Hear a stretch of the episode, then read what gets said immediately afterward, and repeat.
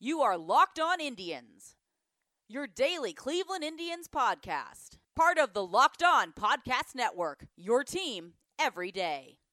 Welcome, everyone, to Locked On Indians. Uh, we are coming into you after another Indians victory against the lowly Tigers. The Twins also won today, if you were had not checked yet at home. So the, uh, the Indians didn't gain any ground. They did not lose any ground, but they did gain ground um, in terms of their cushion in the wild card as the Twins were facing the Oakland Athletics. So uh, no matter what happens in that series, it's a win for the Indians. Uh, who today's game was not a win for was Matthew Boyd. Matthew Boyd had an E R A under three. Uh, he was at two eighty-five when you go back to May twenty-eighth. His E R A is now up to four thirteen uh, in just a few starts. The total number of starts since then, one, two, eight, in eight starts, his E R A has gone up uh, over a full run. He was he was a solid number four last year. Let's put it that way. He was he wasn't anything spectacular, but he had improved to the point where he was a solid number four. This year, he came out of the gate looking like an all-star. Uh, regression to mean has been uh, pretty rough on him, and those Tiger fans that came at me so mad when I'm like, he's not netting you a Kyle Tucker, have gone very quiet. Uh, Boyd, I, I actually do not think will get traded at the break, because at this point his value is cratering so badly that, uh, I mean, it, I don't know what he would net. Uh, I, I think, honestly, at this point, um, Shane Green would net more than Matt Boyd. Because at the end of the day, too, the other thing to remember with Boyd is he is going to be hitting arbitration this year for the first time, so his cost is going to go up. Yes, there are years of control, but uh, the cost is not going to be as cheap as it is this year, and the uh, the struggles he's having are really standing out. Um, June was a disaster, and it has stayed horrible into July, so I, I can't see anyone really paying a lot for a guy who's over a month of down performance. Yeah, that that doesn't net a big return, especially when there's not a long track record. Um, so, bad news for Tigers fans. Uh, Matt Boyd's value is very low right now. Uh, he is going to remain a Tiger, and uh, for all the talk of, you know, Matt Boyd, it's the Tigers pitcher who might be the most valuable is the one who won yesterday, Spencer Turnbull, because he has been a, a lot steadier in terms of performance, and is further away from free agency, I believe, than Boyd as well. On the Indian side of things, uh, it was a good game by Trevor Bauer. I hesitate to, to go anything higher than that, because, again, the Tigers' offense is really bad, and in spite of facing a truly terrible offense, he still gave up a pair of home runs in this game. Uh, striking out ten to only two walks is always good. Five hits, three earned runs, all came by the long ball. He also had a wild pitch. one hundred twenty pitches is a lot to not even go seven innings. Um, Bauer is what he is as well. Uh, I still think he could be moved, but I, I, his value is down as well. I mean, there's no other way to put it. When you look at the uh, the whole of Trevor Bauer's career, last year he was phenomenal. Every other year he has been maddeningly inconsistent, and that's what he's been this year. We're seeing that. I mean, last year looks to be the aberration. Um, this year is a return to the Trevor Bauer of every other year, which is more of a mid-rotation arm. Uh, you know, there was talk in the offseason about uh, getting Hunter Renfroe and Chris Paddock for him, plus uh, both of those guys. Uh, Uh, I'm not sure. I don't think Paddock made the All-Star team. He almost had the first uh, no-hitter in uh, Padres history, and he's been a better pitcher than Bauer this year, and Renfroe did make the All-Star team. So, yeah, the Indians might have missed a huge opportunity with Bauer, um, betting on him kind of continuing to grow forward. Instead, he is he is what he is, and I know people are like, he had a good game, and he did. But, again, it's against a really bad Tigers team. Um, it's not what you want to see. You'd like to see him be a little more dominant. Certainly better than what uh, the Tigers had Matt Boyd do. And, I mean, any team that is looking to acquire pitching had a pro scout at this game. Uh, this was a game loaded with pro scouts because of the pitching matchup. I think teams came away thinking that, yeah, we could add Bauer. He's got playoff experience. He'd be an okay two, three starter. No one's adding him to be the front of the rotation guy, which again hurts his overall value. And with Boyd, I think teams left going, man, he's been in the tank for half the, you know, for a month and a half now. Uh, I don't think we can meet their stiff asking price because if we acquire him, it's multiple years of control. So pass. Um, so I think that's kind of the, the takeaway. In the game itself, uh, Santana, nineteenth double, Jose Ramirez, ninth home run, Jordan Luplow, tenth home run.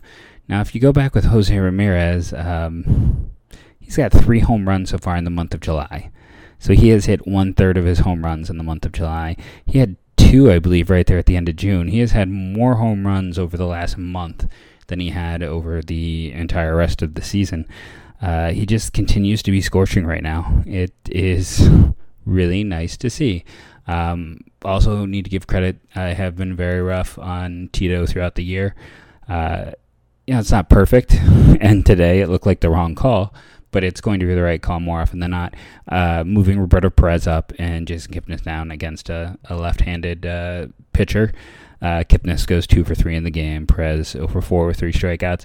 It's the right move long term. Uh, again, I think Kipnis should probably be batting eighth or ninth, honestly, against a lefty. Um, but you know, I, I still kudos for making the correct call, uh, even if it's somewhat of just uh, you know somewhat of the correct call. Uh, Bowers with two hits. His numbers uh, quietly are going up. You know, he's not getting quite as much talk. Uh, you know, uh, Will Gage over at Everybody Hates Cleveland had a great tweet today about um, Jensen Lewis talking about uh, how, oh, that uh, Kipnis has been this, like, uh, secret run producer of late. But his uh, during that period, his uh, runs created plus is fifty when the league average is one hundred. So that's, that's, that's not someone who's secretly been a productive hitter. That's someone who's been one of the worst hitters in baseball. Um, Bowers is productive quietly. You know, the average is going up. The on-base percentage is going up. His O P S is over seven hundred now. It's it's about league average, um, which we will certainly take from where it was. Um, it's been a team trend. Uh, it's was it his uh, his slugging is a little higher than Jose Ramirez. His on-base is a little lower. He currently hasn't beaten O P S, but that's probably not going to be for long with the way we're seeing Ramirez play. You know, once uh, Bauer was out, Oliver Perez came in, faced two batters, one reached base. Not ideal, but hey, he still got the job done. Adam Simber continues to be just a rubber arm reliever. Uh, his turnaround this year is ridiculous. Uh, you know, I talked about basically coming into the year, I didn't have any faith in him as a relief option because once he came to Cleveland, he was not good. He should not have been on the postseason roster. That's how bad he was once the Indians acquired him. He's been phenomenal this year. So I'm very curious to see if he's a first-half pitcher, if we're going to see a big slide in the second half. Uh, you know, it's just something to watch. I only have one year of data to really go into. And then uh, Hand comes in in the ninth, and well, comes in in the eighth actually. Uh, records all four uh, outs via the strikeout, and continues just his uh, dominant uh, relief appearances for the Indians. Uh, so there has been some talk about Brad Hand in trades. I don't think it's going to happen, and one of the primary reasons I'll tell you right now is James Karinchak uh, had a hamstring issue. Uh, May thirteenth, I looked this up, and it was supposed to be out for a few weeks. He's still not returned. Um, it's been over two months. Nick Sandlin with a strained right forearm uh, was shut down for the year. Those were the two relievers who were supposed to help the Indians out this year. Uh, that's not happening. Kyle Nelson, who probably the third best reliever in system, a uh, really interesting left-hand pitcher, just went on the disabled list today with finger blisters. We've been through that before. Hopefully this is a small one and not an Adam Miller situation. So while well, the Indians had all these really interesting um, relievers in the upper minors, the three most interesting ones are all hurt. Uh, that leaves Jared Robinson, who I've talked about a bunch this year. I mean, he's he's going to get the call up at some point. He is certainly someone to watch. Um, Robert Broome is pitching well in Akron, but those are kind of the guys there. But, I mean, uh, to me, they were more like the third tier of arms than the those first and second tier. So uh, still interesting guys, still guys who I think have major league futures, don't get me wrong. But, uh, yeah, someone like Hand, all of a sudden the Indians need him more because the guys you were hoping to come up and see perform this year have just not been healthy, and it's really kind of set back the uh, the next wave of relief pitchers for the Cleveland Indians. Maybe your business could use some relief uh, if you would like to reach an upscale male uh, audience. Locked On is the perfect place to advertise. Uh, you can reach the correct people to talk to at uh, Locked On at. Let me start that over. Locked On at locked on podcast dot com. Uh, especially if you're a Cleveland area business, the Indians, Cavs, and Browns are all covered daily, so you'd be getting, um, you know, your ad would be read over three podcasts that uh, reach out to thousands of listeners a day. Now, I will admit, most of those thousands come thanks to the Cavs and Browns, but, you know, we'll get a few hundred off of ours as well. And um, also want to remind everyone to tell your smart device, play Locked On Indians. Uh, play it every day. Download it every day. Uh, you can download and delete, but uh, if you're not that interested in listening on that day. But uh, all of that helps. Our numbers were up twenty-eight percent this month after being up twenty-two percent last month. So, um, you know, tell your smart device, play Locked On Indians. Let's keep the growth going. So for the second half of the show today, uh, I thought I'd talk about, I kind of hit on what some of the stuff I did want to talk about already, which was Uh, what's going on with some of the Indians pitching. Uh, we mentioned that uh, Karinchak has uh, been on the seven-day disabled list for two months. Nick Sandlin's done for the year. Uh, the blister injury to uh, to Kyle Nelson, I mean, it decimated the Indians' upper relief. Tristan McKenzie, who, uh, you know, people still call the Indians' number one prospect, uh, he missed the start of last year with a forearm strain. He didn't come back till the first week in June, and then I saw him repeatedly in Akron, and he came back with extremely inconsistent velocity. Uh, his velocity was down, and uh, his stuff tailed off very quickly into games. He cannot keep uh, his stuff for more than four innings. I I was already down on him just because of that performance um, multiple times. There were points you'd see him hit ninety-seven, but the problem was in the innings he hit ninety-seven, he lost all control. He was, uh, when he had velocity, the control went away and he started walking guys. And then that velocity, his typical velocity, very quickly went downhill through the course of the game. So you take the fact that he missed, you know, almost two months with a forearm strain. You wonder if there's more to it. He, the fact that he still can't add any weight at all, that he has this unicorn frame that we've never seen in a pitcher before. Uh, it all added up to a guy who's unlikely to find consistent success.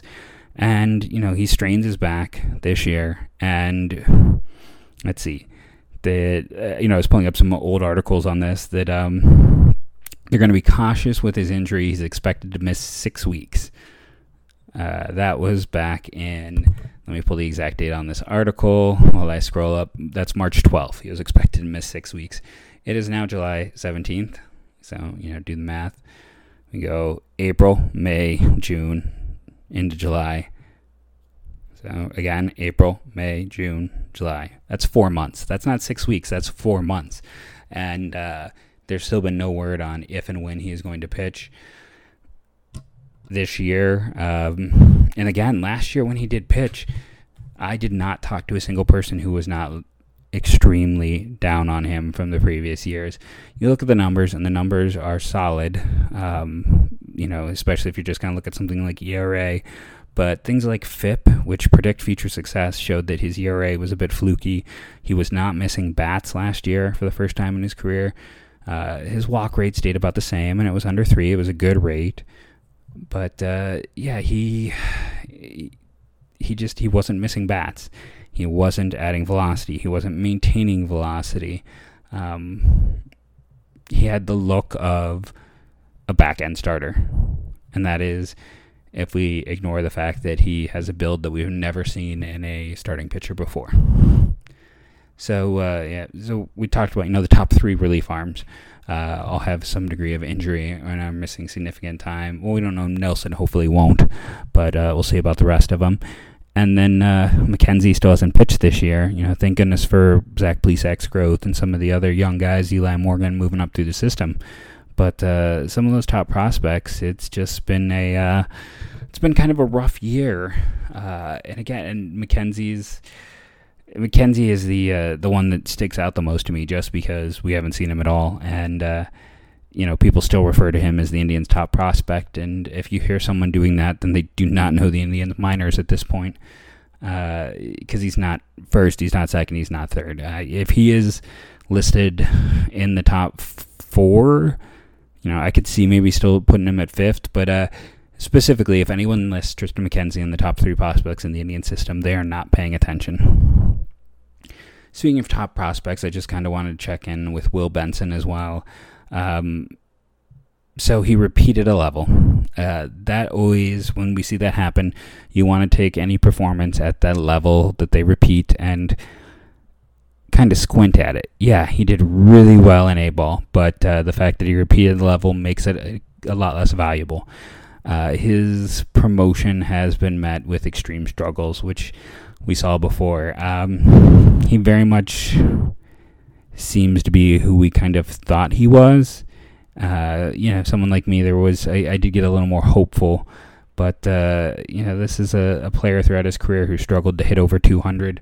Uh, you look across years, batting average, two oh nine, two thirty-eight, one eighty.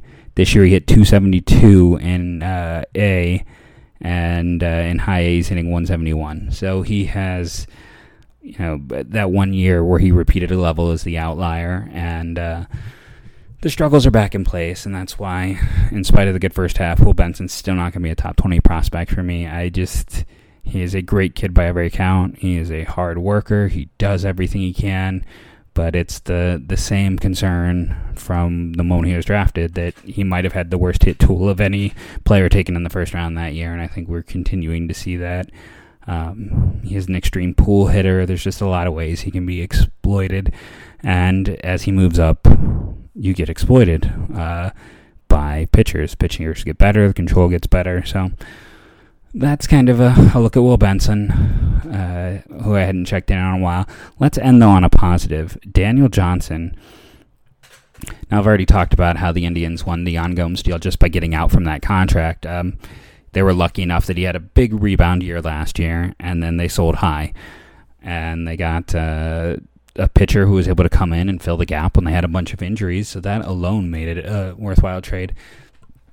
But Daniel Johnson here is the star of it. We talked about the difference between the parks in Akron and Columbus. They could not be uh, more extreme opposites, and that is part of the reason why uh, Johnson is, and he has now played more games in Columbus than he had in Akron, is actually performing better in Columbus than he did in Akron, uh, though he did have more home runs in Akron, so I, you know, who knows what to make of that. Because that's a park that suppresses power, whereas Columbus is a park that typically is a lot more easier to hit out of. You look at the combined numbers, twenty-one percent strikeout rate, not bad at all. You know, we see a lot of guys who don't have power have a higher strikeout uh, percentage than that. The walk rate over ten, I will always take anything uh, ten or above. And then fifteen combined home runs, twenty-three doubles. Uh, really the only negative you can say is he stole eleven bases and got caught six times, so he's not been efficient as a base stealer. Uh, hitting two ninety-one combined, eight ninety-five O P S, and has been just on an absolute tear. Um, again, when it comes time for the Indians to call a bat up from triple A, uh, with all apologies to Bobby Bradley, it has to be Daniel Johnson. He helps this team offensively and defensively. And one can make the case, honestly, that the Indians don't need to trade for an outfielder. Daniel Johnson is showing in the minors he's the guy to take that role. Uh, he should be given an opportunity, and you know, if you get him up there, all of a sudden you can, you know, Naquin doesn't have to play against lefties. You can make that a true platoon. Um, you can adjust your lineup. You're adding more speed to your lineup. You're adding more power potential to your lineup, and you're you're making your defense better on the whole. Uh, really, the Indians' biggest need is a second baseman. That is their worst productive position this year. Um, that is where they're really struggling. Uh, that's that's the need. Uh, it won't happen though, and you know, we can argue the the values of intangibles and leadership, but uh, second base right now is really the Indians' biggest hole. Uh, that is where they're getting the least amount of production. That is the place that uh, is hurting them the most. I want to thank everyone for listening, subscribing, doing all of that. All of you guys and gals are awesome. And as always, go Tribe.